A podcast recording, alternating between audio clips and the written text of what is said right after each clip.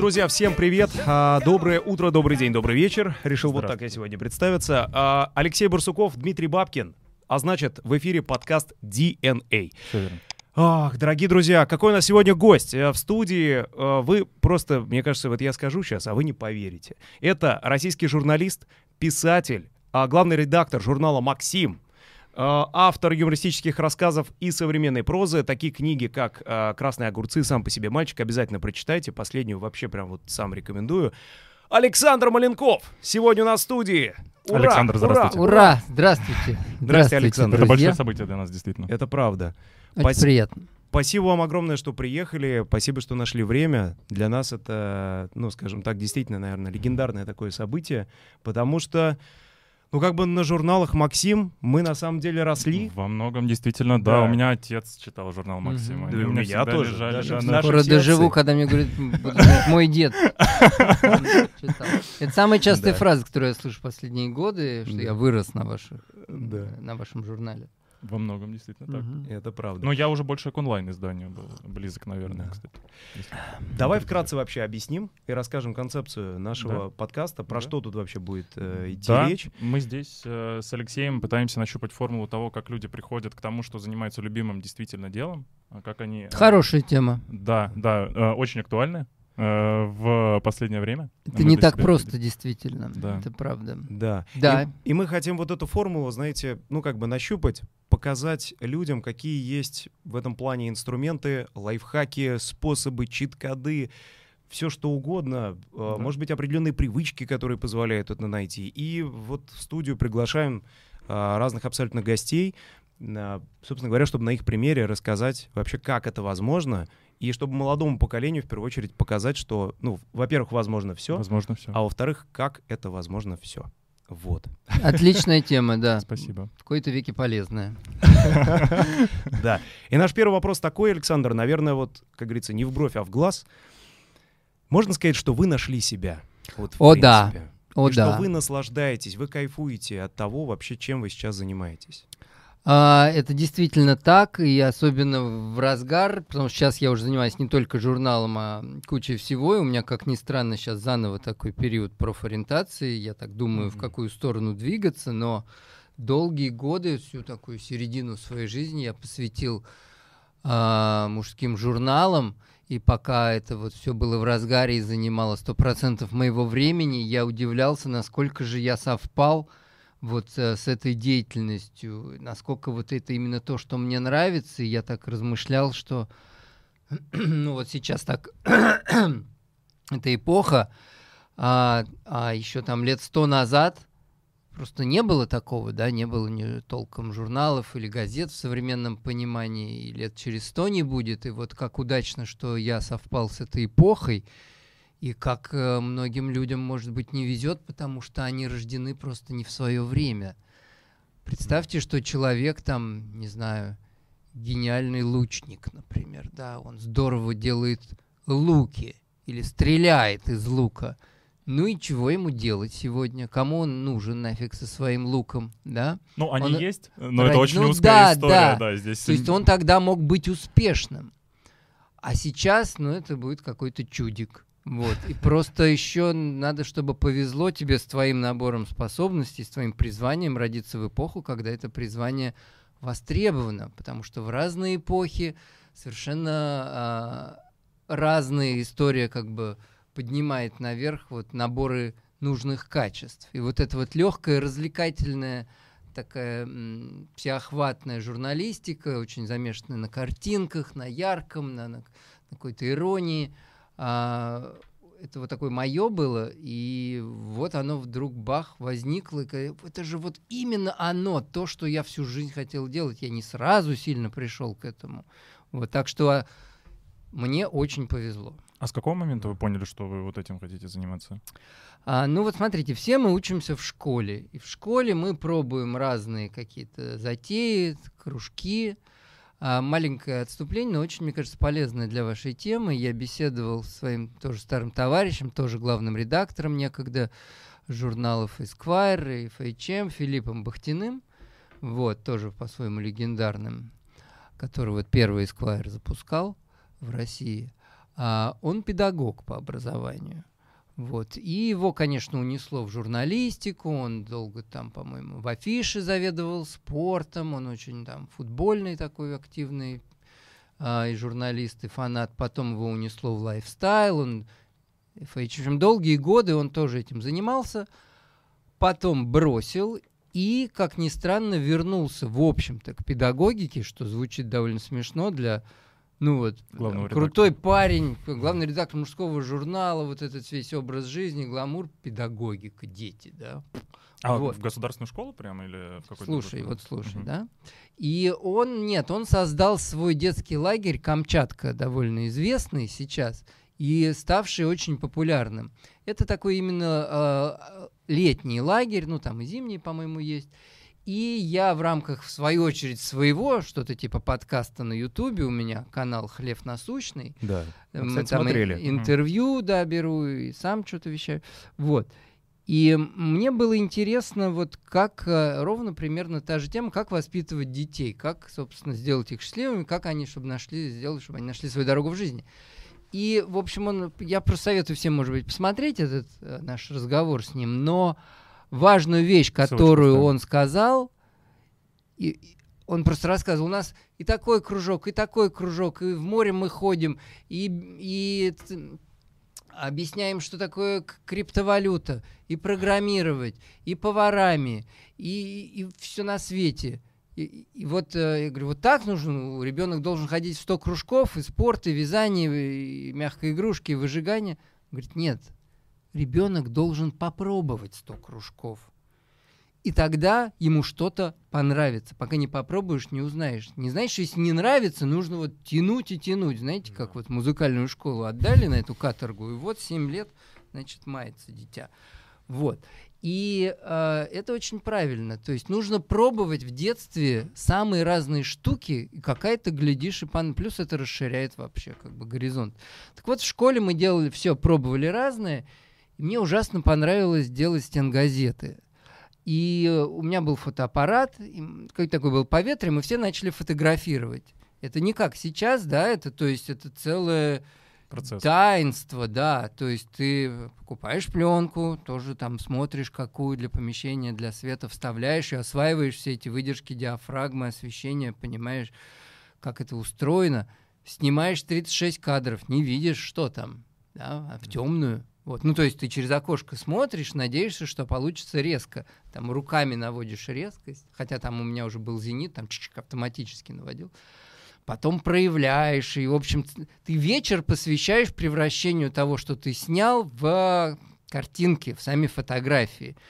Это на самом деле очень круто и весело и увлекательно, прям такое таинство, то есть там же темная комната, красный фонарь, Мгм. Проявляется вот то есть там да. буйство стихий, жидкости, холодная вода, теплая вода, свет красный, ты такой там повелеваешь вообще Много стихи. романтики вокруг Только- было. Да, только огня еще не было, знаешь, чтобы что-то поджечь. Вот. Потом, значит, в темноте бам, проступает. Мы снимали друг друга, и смешные какие-то пытались подловить э, эмоции. Потом все это наклеивалось на ватманский лист. Я придумывал смешные подписи, я любил рисовать, я шрифтами там как-то все это упражнялся, имело заголовки. И э, я делал это просто, ну, мы с другом делали, с Лешкой. Вот. И нам не поручали это, мы делали это от себя, это имело души. бешеный успех, когда Мгм. мы делали эту газету, вывешивали, все подбегали, искали себя, смеялись, потому что мы смешные подписи сочиняли, вот. И мне это ужасно нравилось, вот. И, а, может быть, мне это, ну, это ж смешно, ну что, кем ты хочешь стать? Я хочу делать газету, да, ты же не скажешь? Вот. Вот, а, ну, самое похожее на это, это была журналистика. И я ходил в школу юного журналиста. В общем, я что только не пробовал. Я увлекся программированием. Это вот, а, Отвечая на ваш вопрос, как примерно все начиналось. Вы и- пробовали, получается, просто пробовали, пробовали, и как раз и нащупали вот это. Ну, То, это что вот я нравится. сейчас вспоминаю, понимаю, что мне это ужасно нравилось. Я вообще любил очень смешить всех. Это вот я помню самый кайф, это когда ты что-то сделал, ну, чаще всего сказал, вот, но, может, и сделал. А все смеются. И это прямо ты такой, да, на, вот на вершине мира в этот момент. Очень понимаю вас. Да. Алексей нравится. да. И вот э, это я любил, и это я любил. И писать мне у меня получалось, сочинять тексты я как-то так быстро полюбил. Ну, ну смешное, в основном через смешное, смешных авторов. То есть там Джерома, а, не знаю, Тома Сойера, в смысле этого Марк Твена, Ильфа и Петрова, вот это все вот. А, и вот какие-то такие векторы, да, не, не совсем параллельные в одну точку, немножко разнонаправленные, но примерно в одну и ту же сторону, да. То есть мне и писать нравилось, и смешное нравилось, и фотографировать нравилось, что-то подписка, и графика такая нравилась, и шрифты, и смешить людей. Ну и вот с этим набором, как бы так, ну, из всего этого самым похожим на работу выглядела писанина, журналистика. Ну и я стал туда более-менее готовиться. Ну, дальше я могу рассказать свою трудовую биографию, просто это я пытаюсь ответить на вопрос, как все Мгм. началось. А Да. изначально, вот я просто один Мгм. уточняющий вопрос Давай. у меня так э, созрел. А, попробовать себя вот в стенгазете, это было вашей инициативой, или вы там оказались и поняли, что вот это Нет, это же не то, что редакция. Ну, а нас заставляли их делать к каким-то праздникам, по каким-то поводам. Все дети всегда там делали, но Пионеры там, все дела. ну там пиань там Ну. больше такой какой-то было. Ну, были, конечно, и обязалово такое э, какое-то идеологическое там. Все у нас, значит, э, какая-нибудь антивоенная тема. Все делаем антивоенные газеты. Советский Союз был очень, а, ну, как бы в массе очень пацифистским. Сейчас многие забывают. То есть основная тема была, лишь бы не было войны. Нет войне, нет войне. Все время было. Война это плохо. И я немножко, конечно, поражен, насколько изменился сейчас этот вектор, насколько все какие-то хотят повоевать такое чувство, да. Люди совершенно забыли, что война это прежде всего самое ужасное, что может быть. И вот эта иллюзия героичности войны опять всплыла. Но это отдельный вопрос. Это из-за этого началась Первая мировая, из-за излишней романтизации войны, и все хотели воевать, все хотели героизма. Но это была как бы уже Первая мировая была первой не, мир- не романтичной войной, когда вдруг вместо красивой атаки гусарской, значит, на лошадях, ты красиво умереть, поймав пулю, все гнили в окопах и вообще не видели врага в лицо. И все офигели, типа, как? Это война? Мы, мы это хотели? И, казалось бы, должны были извлечь урок, но нет.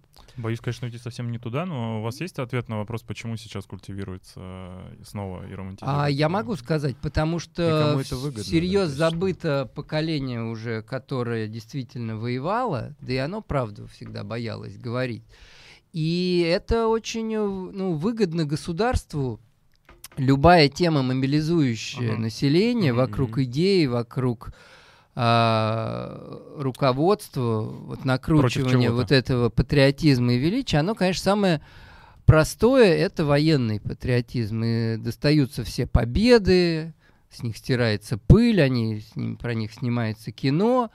И на фоне не то что мало героичного, но даже довольно унылого прозябания большинства населения, подвиги государства выглядят привлекательно.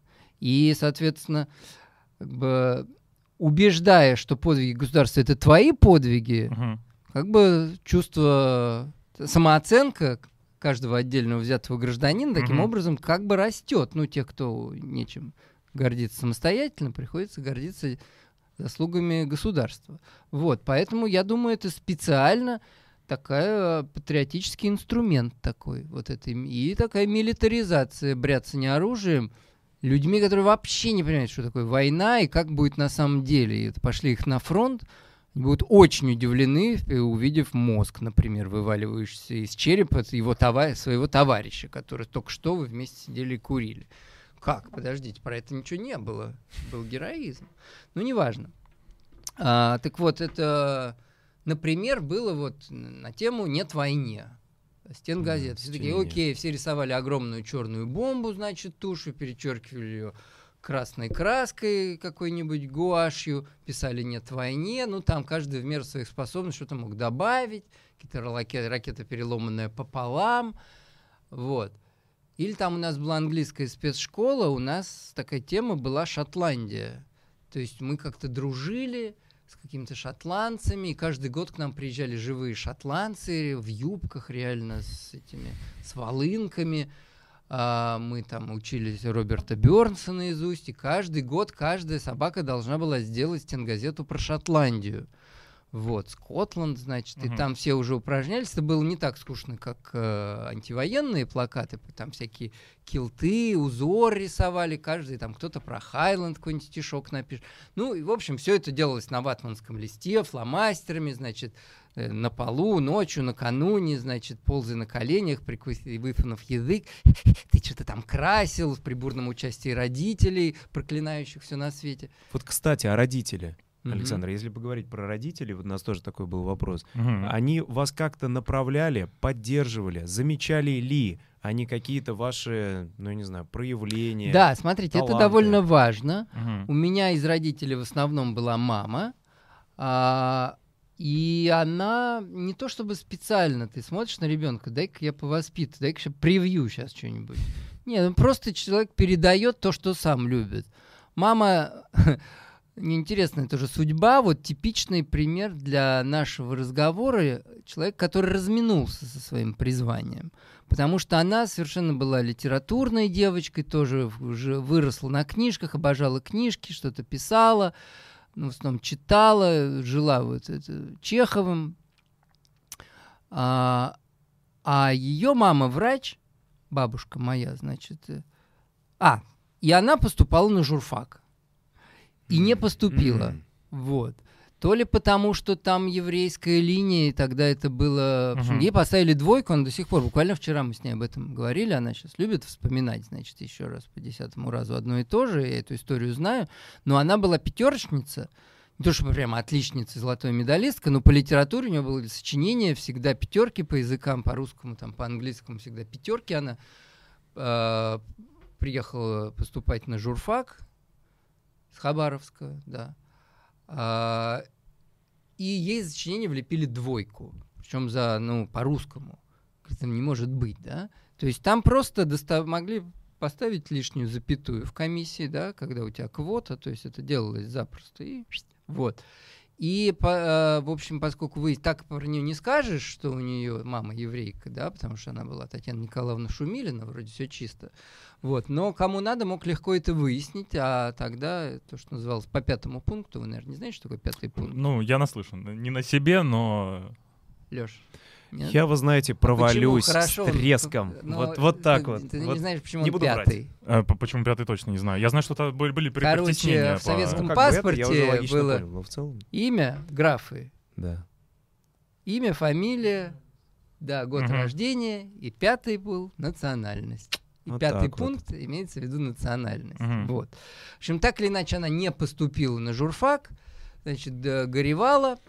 И тогда ей мама сказала, так, хватит валять дурака, иди в медицину, как я.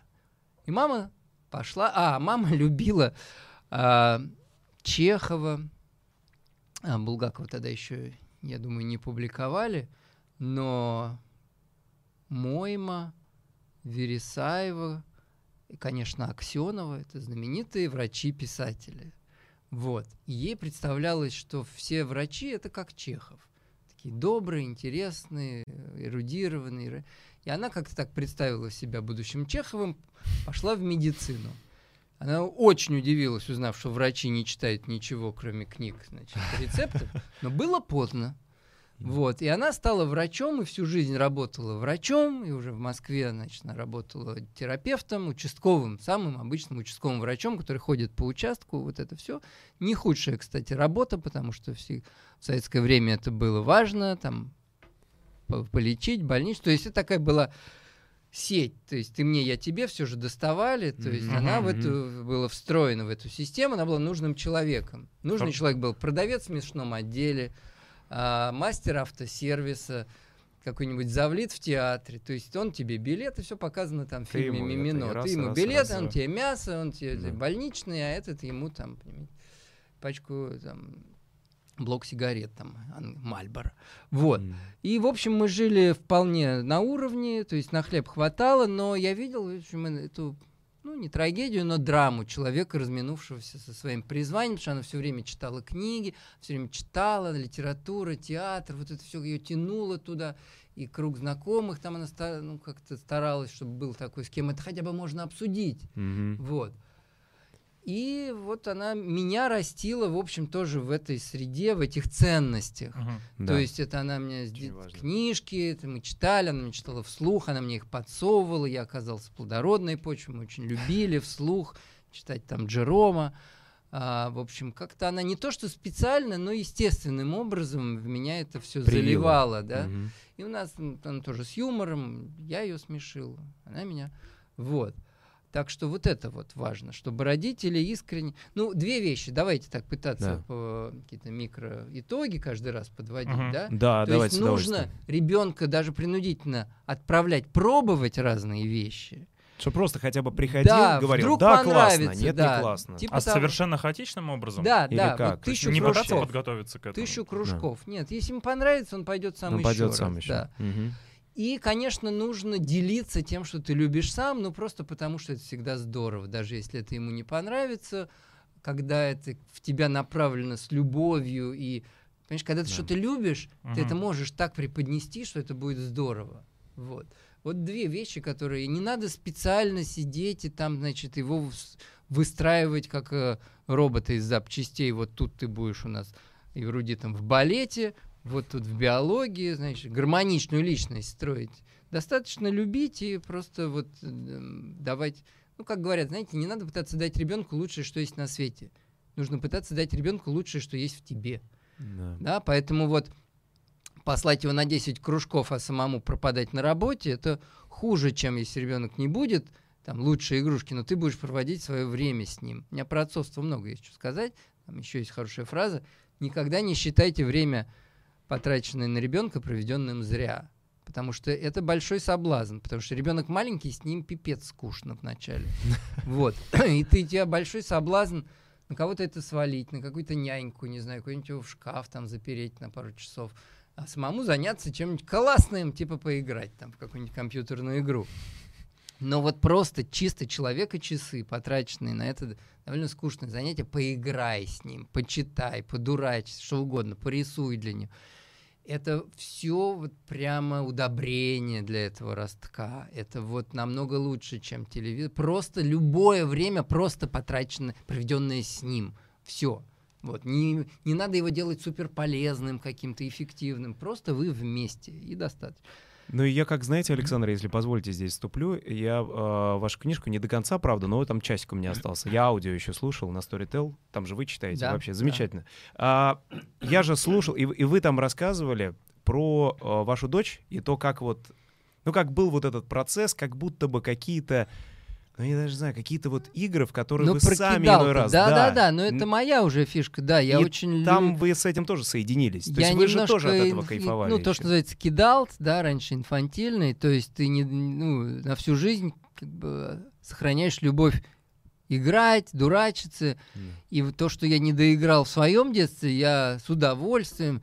Ну, то есть я в конструктор, например, мне, ну и взрослые сейчас многие, да, Лего как Мне до сих Не, пор, я, клёво. я Лего когда это смотрю классно, коробки, как согласен. это все выглядит, такой, Да, «А, да, И я, Да. я помню, был перерыв, но я вырос, а через сколько там, еще там, через сколько-то лет ребенок появился, и когда мы пришли в магазин игрушек, я думаю, о, как тут стало круто!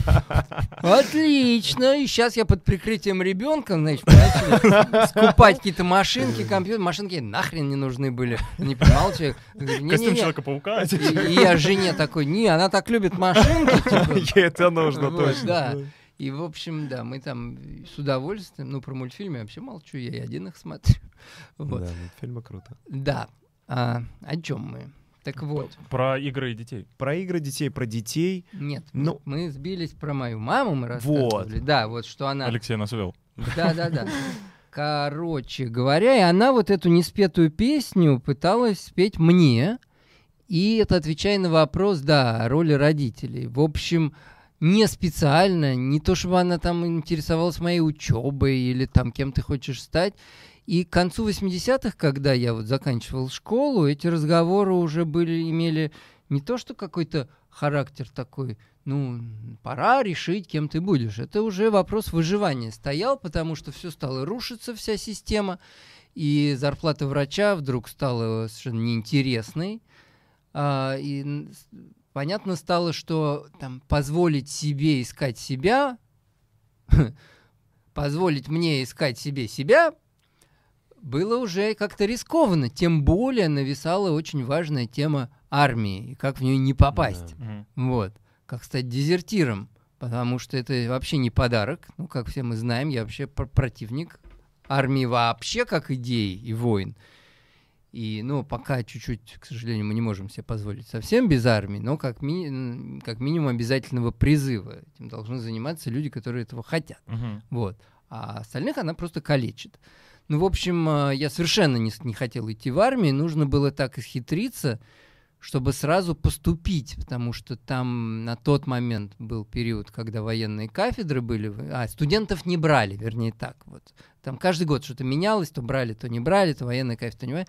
Ну, в общем, нужно было сразу поступить э, в высшее учебное заведение после школы, без разговоров. Сейчас так же, кстати, ситуация, по-моему, обстоит. Ну, то есть все Ну, летят, э, относительно, да. то есть не даваясь... Ну, вот этот год, на самом деле, после школы, на самом деле, было бы как будто важно, чтобы ты мог что-то подумать, походить еще. Подготовиться, ну да, да. поготовиться. Ну, поэтому тебя надо сразу- было выбрать, куда поступать, даже не кем быть, а куда поступать. Вот. И если э, 10 лет мы тогда учились, десятилетка была, то есть в девятом, предпоследнем классе было понятно, что я буду журналистом, и я ходил, поступил, поступил сам в школу юного журналиста при МГУ, там тоже были вступительные экзамены, вот. И с моим товарищем Андреем Черкасовым, который тоже потом стал очень известным телеведущим. Сейчас, правда, он уже не такой известный, но он был на Первом канале, на НТВ, неважно. Вот, мы бегали в этот шуш, у нас там вообще большой был выпуск. То есть там из э, маленькой группки нашей а, Кирилл Клейменов, вот этот э, позорный э, рупор Первого канала, но он стал, ну, в профессии это большое достижение, в человеческом плане нет. Игорь Робинер, который суперфутбольный эксперт, вот. Знаем, да. Да, и то есть нас там было 10 человек, и как минимум четверо из нас вот э, стали прямо известными журналистами. Ха, кто мог подумать. Вот. И бегали мы туда, бегали, ерундой всякой занимались, что-то писали, какие-то... Ну, так было интересно, творчески. Вот. Но в это же время у нас началась информатика в 9-10 класс, вот два. И мне стало, и мне так понравилось. И мы стали бегать Мгм. еще и после занятий. Там, пожалуйста, приходите, занимайтесь. Компьютеры. Уа! И мы стали учить там языки, бейсики, всякие фортраны тоже с друзьями. И мне это дико увлекло. У меня с математикой всегда было хорошо. И к концу девятого класса у меня было фактически два, ну, как бы абсолютно разнонаправленных Мгм. увлечения. Это компьютеры, программирование и, ну, какое-то там абстрактная писанина. Ну, я ничего не писал, что я мог писать. Я просто ходил в эту школу юного журналиста и хвалили мои сочинения, хотя, в общем, они все равно были не блестящие. А, я занимался с репетитором уже, чтобы поступать на журфак, и не блистал. Вот, в сочинениях она мне ставила двойки постоянно, во-первых, за ошибки, потому что я, ну, Ай-яй-яй. русский язык мне не очень давался. Знала бы. Да. А, Она. ну и Так как-то как там часто бывает. на фоне, Ну, да, ее других ботаников я, в общем, как-то не блистал. И это была удивительная дилемма, куда пойти. Туда или в техническое, или в гуманитарное. И когда уже надо было принимать решение. Значит, представьте, на дворе а, осень, там, конец лета 88 года. Все уже черти что, никто ничего не понимает, уже перебои с товарами, дефицит, денег мало. Значит, и понятно, что э, журналистика держалась на важной идеологической роли. Это были блатные такие люди, журналисты, они ездили за границу, они, значит, были ого-го. Вот. А, и, и как-то, поскольку роль идеологии явно было советское государство шатается, и вот-вот там черт что с ним может случиться, как и произошло. Как-то было ощущение, что это перестало быть надежной, эта профессия. Ну, то есть вообще бытовала журналистика, это не профессия, это журналистское образование, не образование. И как-то мы так взвесили с мамой, что вот программирование — это всегда кусок хлеба. А журналистика — это не профессия. Она сказала, ну, если ты уж такой одаренный, то ты будешь писать в любом случае. А если нет, у тебя будет на руках хотя бы ремесло. Плюс, чтобы поступить на журфак МГУ, нужно было три репетитора, да, то есть Мгм. русский, английский, по-моему, там, не помню, история, что ли, вот. А чтобы поступить э, вот туда, куда я хотел, в технической какой-то, ну, там, условную прикладную математику, да, самое близкое вот к программированию, нужна была всего физика и математика. Два предмета. поменьше. Два предмета. А денег было не очень много, а репетиторы стоили дорого. Что-то 4,50, что ли, как сейчас помню. Вот. И мы выбрали программирование. Вот. И я стал наверстывать физику, по которой у меня были просто двойки такие. Вот. Ну, по математике у меня были четверки, нормально. Наняли двух репетиторов физика и математика. Я помахал ручкой, значит, этим всем Журналист. Честно говоря, нет, да, с облегчением, потому что мне вот эти спряжения и склонения, я никак не мог в них разобраться. Меня раздражали. Вот. И тем более запятые, это вообще убивать надо, кто эти правила придумал. Вот.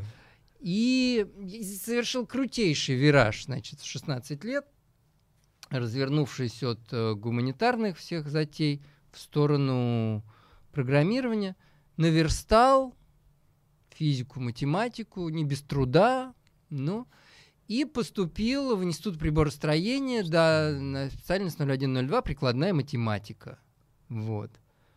Э, Очень романтично настроены по поводу компьютеров и программирования. Ну и что, сам, что интересно, вам это все-таки история нравилась. То есть вы тоже ей как Конечно, бы конечно, это любопытствовали, невозможно. интересовались. Я Не видел- было такого, что вас там силками Да, тащили. равноправный был выбор. Да, то Да, есть как да. бы- Более того, это даже мне нравилось на тот момент больше. Это была более прикладная вещь, потому что ты вот знал, вот у тебя программа, вот Мгм. тебя задача, ты напр- запрограммировал, она работает, а ты получаешь Мгм, удовольствие. Результат А с писаниной что-то не очень понятно. Максимум тебе кто-то, какой-то дядя или тетя поставит какую-то оценку, причем наверняка какую-нибудь гадкую оценку, потому что у меня, ну, там же тоже эти сочинения, это не то, что оценивается твои способности писательские. Это, Субъектив, это очень такое, нужно раскрыть тему. Да. А как ты ее раскроешь, это уже вот... Да, почему-то один человек определил, как это должно Толстому, быть, да? «Войне и миру», который в 16 лет я, честно говоря, не одолел. Вот. И это вот пытаться угадать, что нужно написать, и, в общем, а тут все понятно. Вот класс, алгоритм, цикл, как это удивительно все работает. Даже игры там какие-то очень никаких компьютеров ни у кого персональных не было. Мгм. Все ходили там на большие машины, вычислительный центр, что-то такое. То есть мы писали программу просто на бумажке, на листке бумаги. То есть такие были. Ну, в общем, этом был фокус. Тебе дают задачку, а ты ее решаешь. Ух ты! Вот. И да, ну так, чтобы не слишком уже подробно, короче говоря, я поступил и такие отучился пять лет, и военную кафедру, и важно, что не попал в армию, с первого раза я поступил. Но это не самый был крут, опять же, да, там можно было в МИРА поступать или там мехмат какой-то, но там был конкурс вообще дикий, а я все равно таки никогда не был отличником, поэтому я что-то забоялся и поступил в вуз, где поменьше был конкурс, он пожиже, такой простенький, ну, милый такой институтик. Да, и потом в итоге, как я понимаю, вы закончили университет, э, поработали даже по специальности, по около пяти да, лет. да. И потом вот как произошло у вас вот это вот, э, как возра... ну не, не сказать Ну, возрождение, да. возрождение, возвращение в профессию, где-то вы курсе, писали, или да. как это было? В курсе на третьем я понял, что я ошибся. Мгм. что э, как Винни-Пухи же. Нет, тигры не любят мед. Значит, э, я математика довольно быстро ушла за пределы моего разумения. Я уже ни хрена не понимал, о чем они говорят. И что там, какое пространство, какая метрика, какое что. Возьмем бесконечно мерное банковое пространство. «Мгм, А можно не, не надо? Вот. А, и нет, с программированием оно как раз простое, да. Языки тебя научили, и ты эти простые задачки там лепишь. А вот эта дальнейшая математика уже шла как-то очень на ощупь. Вот. Нет, тем не менее, мне нравилось программировать, уже появились персоналки, уже мы что-то писали на кафедре. И фокус все еще мне нравился, что ты есть задачка, бах, и ты придумал решение, бах, то есть это головоломка, вот. Но я стал чувствовать, да, и я закончил, и я начал работать, занимался базами данных, тогда уже все, это такой 94 год, везде появляется ком- компьютеризация, идет, каждому магазину нужна программа, бухгалтерии нужна программа, там, сям. В общем, мы складские программы, учет, чтобы не в книгах писать, Мгм. а завезли, столько-то деталей ты ввел. Вот, и мы довольно бойко писали и переписывали собственные программы. А, для, там, я писал для авиакасс, для магазина одежды, для магазина автомобилей, для... Долго работал в оконной фирме, которая пластиковыми окнами торгует Круто. для банка мы писали. Вот. а, Ну, в общем, я стал понимать, что, во-первых, там, чем дальше, тем, опять же, становится мне что-то сложнее. И вот как вот с Ну, тоже математикой, да, выходит еще вглубь идти, я что-то уже торможу. Я понимаю, что есть люди, которые намного лучше меня в этом. М. Это раздражает. То есть, а, и я как-то стал свой потолок нащупывать. А главное, что я понял, что вот творчество, то, что мне нравится в программировании, занимает процентов 5. Ты придумал М. в голове это решение, а потом начинаешь его реализовывать работа. на Ну, языке. рутина начинается. уже. Да, обязательно какой-нибудь что-то двоеточие поставишь точку с запятой, потом будешь это искать три дня. И, в общем, мне не нравилось. И туго. Я тут важно, понимаете, отличать. вот когда мы говорим, что мы хотим, есть то, что мы решили умом, что мы хотим, а есть то, что мы действительно хотим, да? И мы часто решаем, что мы хотим быть кем-то крутым. И я помню, тогда начал вот интернет появляться. Самое крутое, что было вот в конце 90-х, это веб-дизайн. И я решил, что я хочу быть веб-дизайнером. Чего я это решил? Я накупил книжек, но это я решил головой. Изнутри у меня ничего не шло, я просто хотел зарабатывать, да, я не знаю. Ну вот, поэтому тут нужно к себе прислушаться и быть честным. Ты реально хочешь быть банкиром, там, я не знаю, кем ты хочешь быть. Или красивая картинка просто. да, красивые или у тебя красивая картинка, и тебе кажется, что это круто, или ты будешь богатый или счастливый. Нужно любить процесс, друзья мои, Мгм. прежде всего. Мгм. Вообще результат должен быть не очень важен. Ты должен кайфовать от процесса. Если Абсолютно. тебе мучительно дается процесс, но мечта достигнутой цели тебя греет, наверное, ты занимаешься не своим делом. Мгм. Это в лучшем случае можно в спортзале такое переживать, да? Но нельзя, чтобы профессия вот тебя процесс мучил. Вот. И я что-то пописывал, я понимаю, вот это мне, да, мне нравилось, это было прямо отдушно. Я что-то пописывал, пописывал. Ну и дальше цепочка случайностей, как это бывает.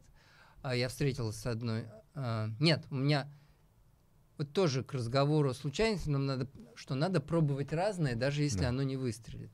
В институте как-то, а, ну, честно говоря, там мне как-то дефицит девушек был, у нас технический вуз, хотелось как-то знакомиться, где-то их брать, вот. И мы с другом Юриком с этой целью, заметьте, что сейчас звучит, сейчас я думаю, довольно странно, записались на курсы японского языка.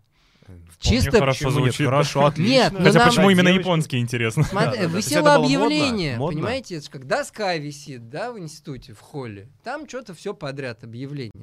Мне нравились, поскольку шрифты всегда, мне были симпатичны иероглифы. Вот, и мне, как бы, вот думаю, вот бы научиться рисовать иероглифы. А Юрик любил все японское. Но основное было, конечно, где-то надо знакомиться с девчонками. Тиндера не было. Не было Да, вообще, нет, не было даже вообще. баров, дискотек, кафе. Вы не представляете, что такое А. начало 90-х? Не было ничего. Вообще ничего. Ничего. Там мог быть один бар какой-то, Джон Булл открыли, это было событием. То есть, Зато там все были. Можно было встр- встретить всех, наверное, ну как-то все равно некуда было пойти особо. Вот. И, ну, прошу прощения. Ничего страшного. Ничего Александр, а я вот думаю, может быть, мы вам микрофон поправим чуть-чуть, вот, например, если вот так вот наверх. Или нормально он будет? Я вот Как думаю, вам звук. лучше мне все Вот. равно, Ну, подправьте, как Я вам думаю, лучше просто... слышно. Вот, наверное, вот так будет вообще Ну, супер. если я буду от этого меньше кашлять, тогда, наверное. Это определенно точно. И никаких девчонок там особо не было, но как-то мы уж раз пришли, мы занимались, Юрик сдулся быстро, через несколько недель. Ну, Хотя я... ему нравилось изначально это все, да? Ну, ну да, ему японский был. Ну, что-то он понял, что это надо учиться, оказывается. что Просто прийти на курс, это просто так. тебе японский в голову не вложит, как это в матрице там. Жаль. Да. А я как-то, ну, еще поха... Я там сдружился с парнем, значит, Миша его звали, а он крутой, он уже закончил институт, он был аспирантом, он был филологом, он преподавал русский иностранцам. Ну и что-то вот просто какая-то человеческая симпатия. Просто мы что-то курили, там болтали, ля-ля тополя, вот. А, ну, пот- просто, в общем, какие-то отношения у нас э, сохранились, что-то. Потом эти все курсы через полгода я бросил. И потом он мне позвонил и сказал, а, что я хочу продолжить. У меня тут два японца есть. Я их учу русскому, а они японскому. Давай тоже с нами. И, в общем, мы с ним ходили, уже частно занимались. э, Вот ее звали Юкико, а его Нобу. Нобухито. Вот. Прикольно. Как ресторан сейчас. Нобу. Да. А, в общем, мы еще там полгодика с ними занимались. Потом и это закончилось. А я что-то писал, что-то я ему... А, я написал рассказик в это время. Ну, просто вот написал. Он показал ему, он сказал, да, интересно. И че- через несколько А вы лет тогда он... уже постоянно писали что-то? Что-то это- я пописывал, что-то я для себя переводил. Да, у меня какой-то зуд такой графоманский был. И, ну, вот то, о чем мама говорила. Если тебе это Мгм. дано, то это не, не, Не не скроется. Все равно да. выползет. Я что-то писал, да, и, в общем, для меня это стало чем-то настоящим по сравнению с программированием, где, которое было для работы, а это для души. Мгм. Вот. И поскольку это было запретное, время не было, это был самый кайф. Я что-то писал для себя по ночам. Вот. У меня уже была семья, у меня уже была жена, маленький ребенок, в общем. И вот мой ответ на эту жизнь довольно полную заботы, каких-то ощущения, что это не моя жизнь. Знаете, что программирование это не мое. И, честно говоря, конечно, так рано жениться. А сколько вам было лет, когда вы женились? э, 22. 22. Вот, Мгм. да. Ну, то есть, то есть я любил, конечно, жену, и ребенка, но у меня немножко было чувство, что это как-то помимо моей воли все происходит, а это не моя как будто жизнь, как будто я сел в чужой поезд. И мой, моим ответом на это было вот писанина. Что-то я там ковырял. Вот я Мише это показал. Он запомнил, а потом мне звонит, говорит, слушай, мы тут журнал затеваем. И тогда было такое время, там, может, было что-то все, все что-то затевали. Вот. Ты же что-то ты Сейчас пишешь, вот ищем авторов. Ты не хочешь? Это для меня было просто какой-то билет вообще сразу через 10 э, этих э, уровней рая, да, есть там круги ада, это седьмой круг рая сразу был попасть. Что, из журнала, что мой текст, может быть, даже напечатают. Я просто меня разрывало от энтузиазма. И мы встретились, он мне что-то там предложил, я что-то написал, я написал рецензии, там появилась группа Мумитроль, О. вот я написал рецензию, ну просто как, да, и так с важным видом. Ну, короче говоря, они напечатали меня как-то обзор музыки, обзор фильмов каких-то, вот, заказали статью а, и лопнули тут же. Вот, ну, журнал журнал, схлопнулся, да. М. Он вышел, там два номера. Я с этой статьей завис, и тоже другая случайность. Я встретил старую знакомую, она говорит, а мы тут, а она врач была, но мы с ней постоянно, вот наши гуманитарные, это мы все Набокова обсуждали, Набокова, еще немножко Набокова, вот, который абсолютно переехал меня как каток. Просто я вот его читал по кругу, и вот для меня вот русский язык и литература это были Набоков. Вот как надо писать, вот что можно делать с языком. А что именно вот вы можете все, сформулировать всю правильно? русскую его часть. Ну, а английскую я как-то это как бы другой писатель. Ну, Он я скорее не про конкретные произведения, а что конкретно вас вот в нем цепляет. Я просто часто, часто достаточно слышу вот про Набокова. Но это надо открыть и увидеть, потому Мгм. что что он делает с языком, какие возможности в нем скрываются, вот эти без сравнения, метафоры неожиданные, какие-то игры настолько ярко пишет, там, предложение казалось по полстраницы, но ты скользишь по нему просто как вот по льду, и по дороге просто у тебя в, в твоей голове такое количество зажигается лампочек, фонарей, он настолько умеет вот как-то эм, умеет, в общем, он умеет. Я думаю, да? что уже продано слушателям. Я, я к этому спросил, чтобы... Чтобы смотивировать. Мастерство, да, людей понимаете, это мастерство, сравнение, вот наблюдение и ну, какие-то он в словах открывает дополнительные возможности. То есть там все, начиная от аллитерации, и это почти такая как поэзия, когда каждое слово, оно и звучит здорово, и сочетается с предыдущим, и смысл оттеняет соседних, и вот все эти нагромождения этих чудесных метафор, неожиданных сравнений, парадоксов, иронии, это стиль, прежде всего, да, мы не говорим о смысле, там не то, что какие-то великие смыслы, и Мгм. он сам проповедовал, что а, и- искусство это, ну, как вслед за Оскаром Уайльдом, это не для чего-то, а просто для себя. И, в общем, прежде всего он сам оценивал как стилист всех других писателей, как стилистов, что многие ему ставили в упрек, что где же идеи. Вот, нет, это чистое удовольствие. Я понимал, что я это ценю, в отличие от других. Я чувствовал, я могу, я в эту сторону хочу, я что-то, я, я, я чувствую то, что другие не чувствуют. Я нюансы чувствую. Вот то, что мне не хватало в программировании, какие-то тонкости подмечаю. Я понимаю это, а люди не понимают. Я такое удовольствие получаю от чтения Набокова острое, что это ненормально, что, наверное, с этим надо что-то делать. Наверное, у меня есть какие-то способности. Вот у меня как-то будоражило, и я там что-то тоже пытался писать. А вы ориентировались на него? Вот, когда Конечно, тоже- конечно. Ну не то, что я просто настолько в него впитался, что мне говорю, о, похоже, похоже. Мгм. да. То есть он повлиял на ваш путь э, Ну, в итоге? Да, да, конечно. Да, я, если позволите, вот хотел бы вер- чуть-чуть вернуться к м, вашему пути. Вы сказали, что, в принципе, очень много было таких вот, ну, скажем так, случайных встреч, случайных разговоров, Мгм. каких-то событий, которые потом сложились в такой вот единый пазл и картинку. И хочу чуть-чуть перейти дальше, вот э, поинтересоваться про Men's Health и уже про Максим. А я вот как раз как под него- вообще Мгм. вот у вас получилось? Я, что, знаете, какой вопрос? Я, например, вы рассказывали уже там, ну, много Мгм. изданий, как это все, вот что зачем шло. А мне вот очень было интересно, какие, м, какие, может быть, конкретные решения и какие ваши, может быть, качества так сыграли, что вот в итоге все Да, выстрелилась сейчас эта скажу. история. Просто мы как раз уже подошли к Вот. финалу, да, потому что вот эта девушка, которая встретился, врачиха, с которой мы обсуждали Набокова, она говорит, а я устроилась в новый журнал, называется Men's Health, медицинским редактором. Я говорю, как ты же? А вот медицинский редактор, потому что это такой про здоровье журнал. Я говорю, о, класс. Так что ищу авторов, если у тебя что, я говорю, а у меня есть как раз статья, которую не успели напечатать, потому что он лопнул. Говорит, ну давай. Ее, она подошла, ее напечатали. Там что-то такое было, как не- правильно ненавидеть свою работу, так назовем. Да? Ну, в общем, Интересно. ну, типа того, что все страдают, тоже, да, симптоматично сейчас Симптоматично, задуматься. да. То есть, как по- получать удовольствие от работы, если она тебе не нравится? Что Да, такое вот? Как, потрясающе, как, как бездельничать на работе? Ну и все, на этом, собственно, конец вот этой истории. Дальше дело пошло, я пришел, мне э, познакомился, мне сказали, автор пиши из чё. Вот, и я стал писать из чё, и, в общем, через несколько лет я уже Через два года я бросил программирование окончательно, устроился уже редактором, дальнейшая история. А вы про- совмещали, да, долгое время? Да, пару лет я совмещал, пока, в общем, пока меня не позвали впервые. Тогда не было понятия фрилансер как-то, да, то есть надо было ходить на работу. Мгм. И пока меня не позвали ходить на работу редактором за зарплату, я продолжал. а, ну, нет, я вру, конечно, я был программистом-фрилансером, я дома программировал. Вот. А, я как бы эту старую ветку не отпускал, пока крепко не ухватился за новую. Вот.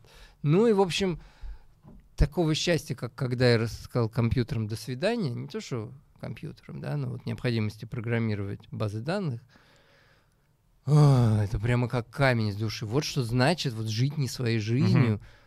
М, не А тут просто от нуля до ста. Это настолько было мое все вот это придумывание. У меня столько всяких идей было, столько прям меня перло и распирало. А, и если говорить, какие качества оказались востребованы, а, ну, творческие, в отличие от программирования, где 5% было творчества и 95% рутины, здесь там ну, хороших 70% творчества и 30% рутины, вот то, что ты напридумывал записать словами. Вот. Плюс всякие идеи, там же и графически тоже в журнале, какие-то игры еще Мгм. устраиваешь на странице. Вот у тебя белый лист, и ты придумываешь. А вот тут будет какая-нибудь штука, от нее пойдут стрелочки, вот тут классная диаграмма, а вот тут заголовок, а вот тут шутка. Вот. И вот это все производство вот таких штук, чтобы еще и смешно было. Вот. Я очень любил шутить, но вот очень удобно шутить, когда у тебя есть уже информация. Почему журналистика чем отличается во многом от литературного творчества? Журналист точно знает, что нужно сказать, да, как правило, у него или уже есть готовая фактура, или он ее собирает, он просто доносит какую-то инфу до читателя, да, а, то есть какие-то правила, какой-то специалист ему что-то рассказал, а дальше поверх этого начинается, он, э, он начинает резвиться, шутить, блистать стилем, то есть это такая есть обязательная программа, поверх которой ты вот кайфуешь, вот, и мне было совершенно все равно, о чем писать. Потому что так, давайте фактуру, и ты начинаешь там ее расписывать всякими кружевами. Литера... И для меня это было главное. Mm. Ну, а начинку мы... И это очень хорошо зашло читателям, потому что когда не просто сухо изложенная информация, а когда она еще просто так преподнесена с любовью, с, с юмором. То есть это нас читали люди максимально далекие от проблем мужского здоровья, просто потому что это было здорово написано. Mm. Вот. Ну и дальше уже все и перетекло в Максим. Мы очень любили Максим. Мы его выписывали, в Россию он не выходил, американский, английский. Мы тырили из него бесстыдно совершенно статьи. Я их сам переводил. Поэтому, когда встал вопрос, кого позвать делать российскую версию Максима, довольно логично казалось, что ну, тех, кто, в общем, его уже делал какое-то время подпольно. Потому что мы просто Men's Health набивали статьями из Максима. Вот. А, и, ну да, и вот так я оказался. Да, мы, Men's Health вышел довольно быстро на первое место. Он смешным образом затевался, просто чтобы Playboy был в издательском доме паровозом мужского глянца. И вдруг выяснилось, что некоторые рекламодатели не идут в Playboy, ну, потому что, значит, слишком слишком бойкий, uh-huh. а такие семейными ценностями. И под них нужно было срочно запустить журнал, просто чтобы рекламу продавать, какой-то ну, скромный, вот, приличный журнал. И просто купили лицензию на Men's Health, ни, никаких надежд не питая, кому нужен в России журнал про мужское здоровье, я вас умоляю. Вот. Просто чтобы туда рекламу, которая не прошла в Playboy, давать в Men's Health. Вот.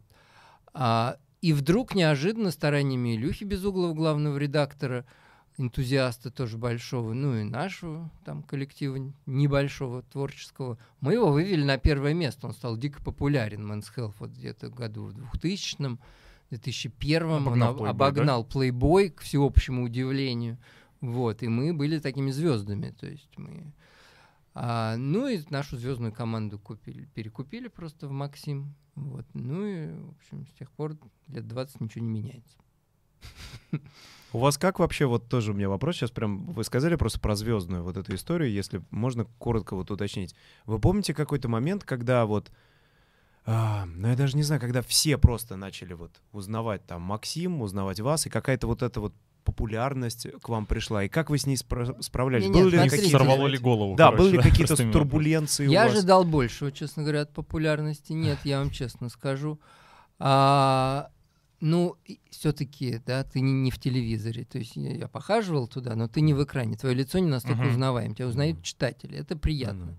То есть это было, что если ты идешь куда-то, где твоя потенциальная аудитория, тебя кто-то узнает. Угу. Вот так скажет, о, чувак, классный журнал, спасибо. А не было желания в тот период вот э, почаще себя вот как-то вот на странице разместить свою фотографию? Нет, вот, знаете, э, я знаю, да, ну мне всегда вот было немножко, не знаю, стыдно или не круто как-то вот себя... Я застенчивый, как ни странно. Вот. И то есть я люблю выскочить там, что-то всех насмешить, выступить там, покупаться в лучах славы и тут же юркнуть обратно. То есть постоянно внимание к собственной персоне мне как-то вот неловко. Поэтому нет, я никогда не пытался там больше на себя оттянуть. Нет, не, не... То есть это приятно, с одной стороны, с другой стороны, почему-то мне до сих пор неловко, когда я себя вижу там где-то. Не знаю, парадокс. Нет, конечно, хотелось, было круто, когда тебя узнавали. Я помню, я там с девушкой встречаюсь, мы идем в ресторан. Ну, она такой, ты главный редактор, окей. Я говорю, да, я главный редактор. А тут еще за автографом подходит. Именно, подходит официант, что-то здрасте, говорит, ой, а вы же этот, главный редактор, я вас знаю. Я такой, yes! Когда надо, сработало. И она такая... Трехочковый. Ой, ой ты что, нарочно, что ли, его подговорил? Я говорю, нет, я популярный. Вот. Я думаю, вот как вовремя. А, ну, такого, чтобы, знаете, там все узнавали, бежали, такие, да-да-да-да-да, да, кто-то узнавал, да. То есть, но почему-то это подлым образом не, не сказывалось на а, популярности у девушек, я не знаю. То есть я рассчитывал, что это будет, значит, такой Хью Хефнер. А может, на самом деле и у него не складывалось? Не знаю, нет. То есть, понимаете, были те, которые там, ну, которым нравился не я, а моя должность, да, но это довольно было неприятно. То есть ты понимаешь, что она конкретно от тебя что-то хочет и готова тобой использоваться, да, попользоваться собой. Ну, это вообще не то. Да, тут моя несчастная самооценка хочет подпитаться, а это ее еще больше убивает, что ты такой, значит, э, замухрышистый, ну, так бы не, в жизни, конечно, никто бы на тебя не посмотрел. Ну, раз ты главный редактор Максима, ну, так и быть. Нафиг мне такой надо. Поэтому э, я даже скрывал какое-то время, да, чтобы не портить, ну, чтобы понимать, что угу. девушке интересен я сам, то, что я говорю, там, как я могу рассмешить, не дай бог, может, внешне, ну как-то. Вы кем-то да? другим представлялись? Нет, я просто не, просто не я не такой был узнаваемый, да, поэтому не, не то, что же сразу э, резюме кем-то. Ну, не. Ты чем занимаешься? Я журналист, я говорил. Да? Mm. То есть я спрашивал, я говорил, главный, ну, глянцевый, в каком журнале? Максим, а, а кем? Главным редактором. Такой, О, вот. У меня был очень смешной момент, у меня был период в жизни, я уже развелся, и я в ночные клубы ходил как на работу. Вот. Ну, вот просто был период такого нереста. Вот я просто, значит, это по-простому сказать, бегал за девчонками. Это было полноценное хобби. Вот нужно было все свои юношеские там комплексы, иллюзии развеять, как бы вот наесться этим. Вот. И не могу сказать, что как бы это легко давалось. Вот. То есть я видел но все-таки важно, знаете, внешность мужская, потому что когда ты такой атлет и красавец, еще и знаменитый, конечно, тогда ты просто отбиваться как мухобойкой должен. А когда ты такой внешности там обычной или не очень такой мужественной, как я, больше похож на персонажа мультфильма всегда был, чем на мужчину. Ну ладно, Александр, ну да что нет, вы, что, я ну же... что нар... Нет, слушай, у меня все хорошо, я в итоге-то все... Не, мне надо было начать говорить, я давно заметил. Мне нужно довести девчонку до стола в ресторане. И все, дальше поехала. И все, я распускал хвост. А какие-то лайфхаки здесь можете посоветовать? нет, кстати, Зрителям, как, как все-таки до стола довести, где ты можешь начать говорить? Нет, до стола-то довести можно любую, ну что... Любую. Ну как, нет, ну если сразу тебя не, от, не отшили, да, то она так еще колеблется, ну, типа дает тебе шанс, еще не уверена. Вот, то э, как бы телефончик, да, вот, если ты уже взял, как тогда это делалось, то уже вот я просто чувствовал, что мы входим такие какие-то на дистанции, она такая там скучающая, а выходим из ресторана, она уже так на тебя смотрит. Ну, не знаю, что девчонкам нравится, уверенность в себе, какие-то э, уверенность в будущем, то есть какой-то напор. Нужно, вот, смотрите, нужно искренне о чем-то интересно говорить э, там, о себе, о своей карьере, о какой-то идее. То есть, ну, какой-то демонстрировать талант, видимо, и люди все, и девушки тоже как-то на это ведутся, начинают смотреть тебе в рот, когда ты вещаешь. Иметь страсть, может быть, вот какую-то? Да, да, вот правильное слово, страсть. надо быть страстным, вот. А, ну и там просто, ну, шутить, конечно, что тут говорить, да, то есть это, если ты умеешь рассмешить, как говорится, ты заставишь делать что угодно, вот. А, ну, просто любимая тема, да. И, а, а, так вот, да, это просто к разговору о популярности. И я там, ну, как обычно, ты к одной пристал, к другой, что-то это, э, э, с кем-то там, что-то с большим успехом, с меньшим, вот. Я прихожу на работу, какой-то там понедельник условный, вот, и нахожу письмо в почтовом ящике. Александр, так это... А... Нет, я не, не то чтобы скрывал, я этот э, мог и выложить аргумент на стол, если понял, что другие не действуют, да, вот. Так вы действительно главный редактор журнала «Максим»? Я тут наткнулся на вашу фотографию, типа, а вы ко мне подошли в клубе вот в пятницу. Тут я вспомнил.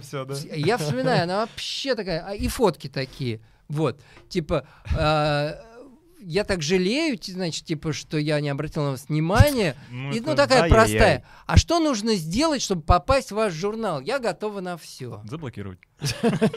И я смотрю фотки, я понимаю, да, вот так красотка, но думаю, ну, блин, ну нет. Интересно. А вы получали в этот момент удовольствие, когда... нет? Нет, То есть я да. понимал, что... а а что да-то, что да? Что я ей по-прежнему как был неинтересен, как человек, мужчина, так и неинтересен. Вот в пятницу она вообще головы качан не повернула в мою сторону. Вот так запомнила что-то, что что-то врет, что э, представляется главным редактором. А Я про элемент мести здесь как будто скорее, знаете, ну, что... я вот- не, нет, не Нет? мстительный, нет. Я, я не завистливый, не мстительный, я всех люблю и всем желаю счастья чаще всего. Ну, Согласен полностью. Ну, скорее, Вот. мне кажется, да, что показывает, что типа... ну вот, и тут такое как. пишет. И вот тут я понял, что имеется в виду, да, что, наверное, какие-то люди-то пользовались этим. Но по мне так это не спортивно. Тут важен все-таки был всегда спортивный интерес. Однозначно. Вот, да. Да. вот это завоевание такое, охота. А это все равно, что, знаете, в магазине ты купил дичь. Ну да, офигенно поохотился. Вот. Да, Вот, именно. так что нет, не надо переоценивать. эм, В общем, в итоге, конечно, я там доверстал все свои эти фантазии и иллюзии до состояния, когда уже больше не мог и было уже неинтересно и скучно. Вот, но это не такое, что прям на тебя бросаются. Нет, почему-то я этого ожидал, этого не происходило. Но мне хватило. Супер. Наверняка, да. А можно я А вот, пока мы от Максима не Можно ушли, я короткий, короткий вопрос? Александр, вы сказали, что у вас час. У вас как еще со временем? Скажите, пожалуйста. Плохо? Вам бежать уже? Да, давайте На бы хотя бы 9 минут. 9 вот минут. я без 20 мы Мгм. закончу. Давайте. Мгм. Это вызов.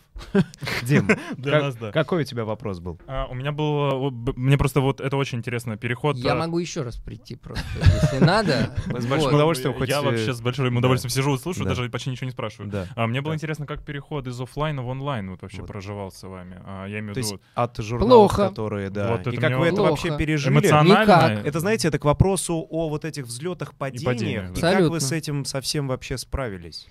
А, Что помогло, как бы? Значит, мы процветали лет 10, Максим, там года с 2000, ну, с запуска 2002 Я же уникальный в этом смысле, я же с первого номера. А, будет 20 лет в этом году, как я этим занимаюсь. С первого номера по текущий, каждый месяц. Мгм. Вот. А, а потом э, беда пришла, откуда не ждали. Вот появились соцсети, появились смартфоны. И вот просто, мы все, конечно, прекрасно понимаем, просто отличная иллюстрация, как мне там говорил кто-то вот уже на заре. А у нас были конференции международные, Максим, Империя, мы соревновались с другими, с Плейбоем, с ФЧМ. Казалось, что это дико важно. Казалось, что мы прям вперед. Ну, все рассыпалось в момент. Просто все позакрывались. И уже там ай-яй-яй, интернет, надо к нему отнестись серьезно, интернет наступает, надо, наверное, заводить свои сайты, чтобы идти в ногу со временем. И там, говорит, знаете, у нас падают продажи, мы пытались выяснить, почему, и мы наблюдали за покупателем. Основная, основная часть покупок идет а, в, там где-нибудь в супермаркете, перед кассой стоит стойка с прессой. Мгм. Человек приходит с тележкой, становится в очередь, ему скучно, он цепляет журнал со стойки, его начинает листать и уже пробивает. И мы смотрели, у нас огромная часть тиража уходила вот через вот этот момент. Это не у нас, в Америке. И мы сейчас опять наблюдаем за нашими, за покупателями. Они подходят с тележкой к очереди в кассу и достают из кармана проклятую коробочку и начинают в ней копаться. И то есть половина тиража теперь не продана, потому что казалось, что ее покупали, потому что был дефицит как бы развлечений. Мгм. Вот. И, в общем, конечно, Digital похоронил всю печатную прессу, так если коротко говорить, потому что и мы толком не пережили. Это все уже сейчас немножко так, и, остатки былого величия. Вот, потому что это не- ты в интернете не можешь соревноваться, там совсем другие дистанции, там фокус внимания минута, там а, ты реклама там стоит копейки, эти баннеры, это тебе не то, что полоса в журнале. Ты не можешь больше себе позволить делать 10 классных статей в месяц, да, ты должен делать 10 тысяч, Да. каких угодно статей в месяц, каждая из которых принесет копейку. Соответственно, качество перестает быть важным, что было важно для журналов. Количество становится важным, и, в общем, это не та эпоха, и все это бледное подобие сейчас того, что было. В общем, ну, я рад, что я это застал, и это такая штука была. Вот, Мгм. и я сейчас уже занимаюсь там немножко другими вещами в основном. А вот Понятно. чем, Александр? Будет очень интересно. Да, А- вот если в двух словах просто, какие у вас сейчас Смотрите, проекты, когда у меня идеи, нач- куда думаете, как говорится, Ну, идти? у меня шесть лет назад мой главный там заместитель Леша Краулов взял и ушел. Говорит, все, мне надоело, я буду писать сценарии. Я говорю, ну иди, хорошо. Значит, три года назад редактор Маша Микулина говорит, «Э, слушай, я, наверное, уволюсь, я не могу больше работать на сайте, писать по 15 публикаций в день. Вот мне предлагают писать сценарий. Славик Свиридов, наш главный юморист, ну да, я тут пишу сценарий. Короче, фокус, как бы требования качества от текстов сместился из медиа в шоу-бизнес.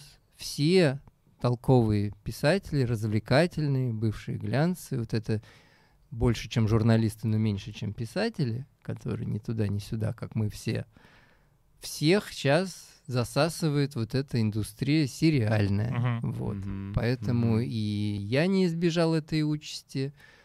Вот. И надеюсь вот э, самовыразиться в этом новом формате. Ну, тем более, что он не совсем новый. У меня выходили какие-то там работы киношные, То есть вы сериальные. их как-то режиссируете, Нет, нет, продюсируете, пи- сами с пока ним- сценарий. А, сценарий. Сцена- Пока пока сценарий, сценарий. да, да. И там опять нужно качество, опять нужно соревноваться с другими профессионалами, а не с блогерами. Вот. А вы чувствуете для себя в этом вот вторую жизнь? То есть вы прям получаете Я- удовольствие, вот как тогда? Ну, я вот сейчас в самом начале, да, но энтузиазм я чувствую, Мгм. да. Тут опять нужно думать, опять нужно стараться, опять нужно придумывать. Мгм. Это классно, вот что-то сочинять, придумывать, креативить. Потому что для... Тебе не нужно ничего сочинять для... Ты просто у тебя нет возможности э, времени. Если ты потратил время на сочинение, ты должен был уже за это время что-то написать. Так работают сайты вот эти, Мгм. Которые набиты мусором, все пишут об одном и том же. Они просто берут количеством. Совершенно, по сути, неважно. Понимаете, когда Esquire уже э, наткнулся в ленте на публикацию, что в Москве ожидаются осадки, реально, на сайте Esquire, в ленте его публикаций, просто прогноз погоды. Ну, все, это вот конец, мне кажется. Вот. А, У нас, кстати, сегодня смоук в Москве Да. какой-то вообще невероятный. Непонятно, что туман. Я- Я, происходит. думал, но- пожар вчера я вышел. Да, да. Смотрю, какие клочья висят, и я такой умный, думаю, ага, ну, конечно, это не туман, то клочья, значит, дым. И я, кажется, понял, где горит, и даже чувствую запах. Нет, оказалось, это туман. Александр, буквально вот, наверное, пару последних вопросов. У меня Мгм. а, первый, он про то, что вам помогает вообще, в принципе, двигаться вперед, что вас поддерживает, как, может быть, вы себя сами вот настраиваете, поддерживаете. Может быть, это встреча с людьми, может, это там замысловатый спорт, Спорт, да, то есть Может быть, вообще- какая-то Мгм. вот какие-то идеи. То Нет, есть, знаете, э, это удивительным образом, как, знаете, но что помогает не вот руки не Вот, опускать, а а, вот двигаться вперед? почему-то меня поддерживает и вдохновляет некая э, востребованность со стороны, когда мне заказывают, когда я чувствую, что это кому-то нужно, когда есть какой-то срок. Это глупо звучит, да, но моя муза — это дедлайн. То есть а, я сижу в режиме стендбай и все равно жду импульса извне. Вот. И мне звонит какой-нибудь издатель, какой-нибудь там коллега, а напиши для нас там рассказ на какую-то тему. И все, и я включаюсь, для меня это опять головоломка, для меня это опять челлендж. Вызов, челлендж. Да. А ты вот сможешь написать рассказ на такую-то тему? И уже там неважно, его опубликуют или нет, на ту он тему или нет, и я бах выдаю. А потом опять пунк, и вот это засыпаю как монитор. Вот. То есть мне почему-то все время нужно извне, лучше всего, конечно, если будет сопровождаться гонораром, четкими сроками и человеком, который я знаю, меня будет дергать. И вот тогда я начинаю максимум выдавать. А вот самому себя очень трудно. Ты так это к себе очень относишься Бережно. а, ну да, и так снисходительно, ну, полежи еще, типа, же, что, мало лежишь. Чтобы не Ну, выгореть. Да, да. Чтобы не перегореть, да. Раньше, вот это мне хотелось произвести впечатление на мою первую жену, да, потому что ну, как программист я явно, типа, не мог, так немножко авансом, она за меня вышла, я был кто-никто, а она была красавица, значит, спортсменка-комсомолка, и я хотел, как бы, чтобы ей понравится, что-то писал альтернативу, то есть а это как бы круто, что-то написать, и она это ценила. И как рок-музыканты, которые, собственно, начали творчество только чтобы нравиться девчонкам, да, вот такой был момент. А сейчас мне не- как бы нет такого, я уже всем все доказал, поэтому труднее находить стимулы Вот. И вообще, может быть, неправильно кому-то что-то доказывать, да, вот. Процесс творчества иногда бывает мучительным, но когда это скорее азарт, вот это скорее уже какой-то дофамин и адреналин. Типа, вот могу я решить эту головоломку или нет, да? А ты можешь, типа, сочинить сериал, я не знаю, про, про амазонок-парашютисток э, в мире зомби, вот, или нет? А сейчас попробую. Вот. Соревновательный эффект, в общем. Ну да, да, да. Здорово. Ну Последний и финальный вопрос. вопрос. А, он, вы знаете, вот у нас он формулируется как мы немножко так, знаете, подукрали, скажем так, из Эсквайра этого пресловутого, вот, да, да, про правила жизни. Но вот знаете, наверное, хочется как-то более обширно, что ли, развернуть эту тему. Возможно, знаете, такой под вопросик. Первое, вот ваши правила жизни. И второе, исходя из них, что вы можете ну, не знаю, порекомендовать, посоветовать, направить, вот как молодое наше поколение, которое сейчас, возможно, находится вот в каком-то, ну, я даже не знаю, творческом экзистенциальном поиске, если позволите. Нет, это очень все правильно, и тема правильная, и мы об этом говорили, конечно, да. там все правила, наверное, э, да, я сейчас сходу ну... не смогу, но вот все, что касается выбора себя, угу. кем быть, каким быть, да, есть вот это хорошее правило, а, тоже не мое, возьми то, что у тебя получается лучше всего, то, что тебе приносит больше всего удовольствия, по-моему, даже, и постарайся сделать из этого профессию, тогда ты не будешь работать ни одного дня в жизни.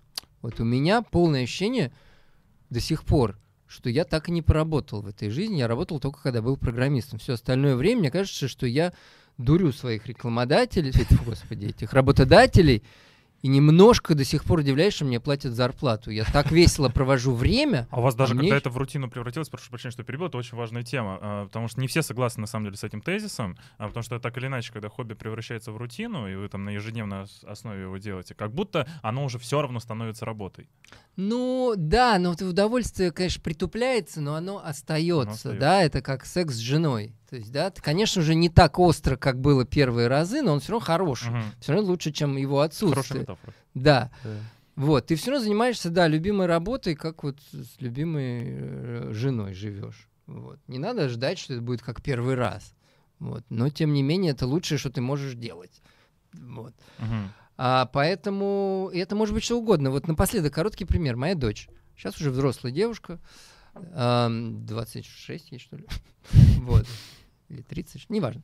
А, короче, мы ее растили, ну вот да, явно гуманитарный ребенок, она очень на меня похожа, и мы с ней очень близки. Понятно было, что она, наверное, тоже будет писать. Она с детства здорово шутила, писала, мы с ней. Э, я был уверен, что и для нее была открыта дорога в глянец. То есть я, естественно, мог ей помочь и научить, и там от нуля до ста она бы стала главным редактором каким-нибудь или просто редактором. Это прекрасная жизнь была, это поездки, это гламур, роскошь, неплохие деньги, это классно было. Потому что когда она подросла, уже немножко все начало разваливаться. Но она пробовала так, сяк. Ну да, ну смотри, как-то не идет. Она себя искала. Она закончила филфак. Хотела что-то быть писателем. Пыталась, значит, там поступать дальше. Там какое-то писательское мастерство. А, и как-то тоже пробуя разное, она ходила на танцы она увидела ролик, как танцуют, как будто на роликах люди скользят, но просто без роликов. Это оказался танец линди-хоп такой вот. Mm. Да. Она пошла, и так понравилось, как они танцуют, в какую-то секцию. Вот, ей по... Она ходила, и вот тогда у нее загорались глаза. Тогда она вот об этом ей нравилось. А это я чувствовал так немножко, она умеет, в принципе, любит, но как-то тугой. И в итоге в какой-то момент она говорит, знаешь, э, наверное, пора признать, а, она стала ходить, потихоньку стала какие-то уроки даже давать. Наверное, я уже вот, профессиональный танцор. Вот, поскольку, то есть это мое основное, а писанина, если будет, то это уже будет хобби. Вот он поменял их хобби с работой, как я в свое время поменял программирование. То есть я, а, я до сих пор люблю компьютеры. Вот. А, я там помню, что первые макросы какие-то сочинял для Word, ну, руки-то помнят, там, для удобства, я всегда очень грамотно. То есть э, какая-то сентиментальность компьютером, и этот мир диджитальный, он, в принципе, я его люблю. Посчитать что-нибудь, табличку какую-нибудь, диаграммку составить. Вот. Но уже можно без меня дальше программировать вот это все. Вот. И в итоге она сейчас, у нее востребованный онлайн-курс по блюзу, блюз, танец. Вот, у нее ученики, у нее группа, ее зовут за границу, она мотается по фестивалям, она реально ухитрилась зарабатывать такой фигней, как блюзовый танец. То есть, и я, конечно, уже руководствуюсь это, я не говорил ей, Маш, ты что, прекрати, выкинь это из головы, да, вспоминая, как моя бабушка моей маме, значит, говорила, выкинь из головы, становись врачом, я ей не стал, выкинь какие танцы, иди, значит, пиши. Я говорю, ну, если ты хочешь, что, ну, мы можем себе позволить как-то, да, там, помогая ей или нет, пока. А тут главное, даже это может быть экзотическая вещь, но если вас Мгм. прет, если у вас получается, вы придумаете, как сделать из этого профессию. Даже если ты лучник, наверняка ты найдешь свою аудиторию, Да. и кому-то нужны классные луки, опровергая то не в плане одежды луки, а в плане инструмента для стрельбы. Поэтому, а самое главное, вы будете счастливы, занимаясь любимым делом, куда больше, если вы- чем если вы будете зарабатывать больше, но мучиться каждый день. Да. Это как, опять же, эта метафора, жениться на не, э, жить с нелюбимым человеком, который тебя будет раздражать каждую секунду. Как бы хорошо материально вы ни жили. А на Конечно, работе еще больше времени, чем с любимым человеком мы да, проводим, как да, правило. да. Надо это понимать. Это самое главное. Конечно, я не призываю там мириться с нищетой. Иногда приходится заниматься любимым делом, потому что нищета убивает все, да, бедность. И, конечно, нужно как-то все-таки зарабатывать. Я тоже, я по-другому не мог. Я не мог зарабатывать писаниной в начале, поэтому я, да, занимался вот ремеслом неким. Вот. Но целью должно быть ваше любимое дело, что бы то ни было. Кулинария, разведение собак, рисование цветочков, лепка из пластилина. Сделать э, и это профессией. Вот. Вот так Отлично. вот. Гениально. Отличное завершение, на самом деле. Я даже не знаю, меня просто переполняют эмоции, я не могу Меня- даже вот сидеть э, на месте. Я заслушался, потому что я... Да, э, да. Дорогие друзья, любите свое дело и двигайтесь к самому себе. Тут других, на самом деле, вариантов нет, Да. э, чтобы стать счастливым. Абсолютно Вот. И что самое главное, пробуйте. Просто пробуйте и через ошибки, может быть, какие-то недопонимания даже. с Да вы собой. знаете, вы Да. с Вы детства знаете, знаете. да, я в детстве делать. любил делать стенгазеты. Я делаю их до сих пор. Да. Вот. Мне Да, 49 лет, я всю жизнь делаю стенгазету. И получаю отличные деньги за это.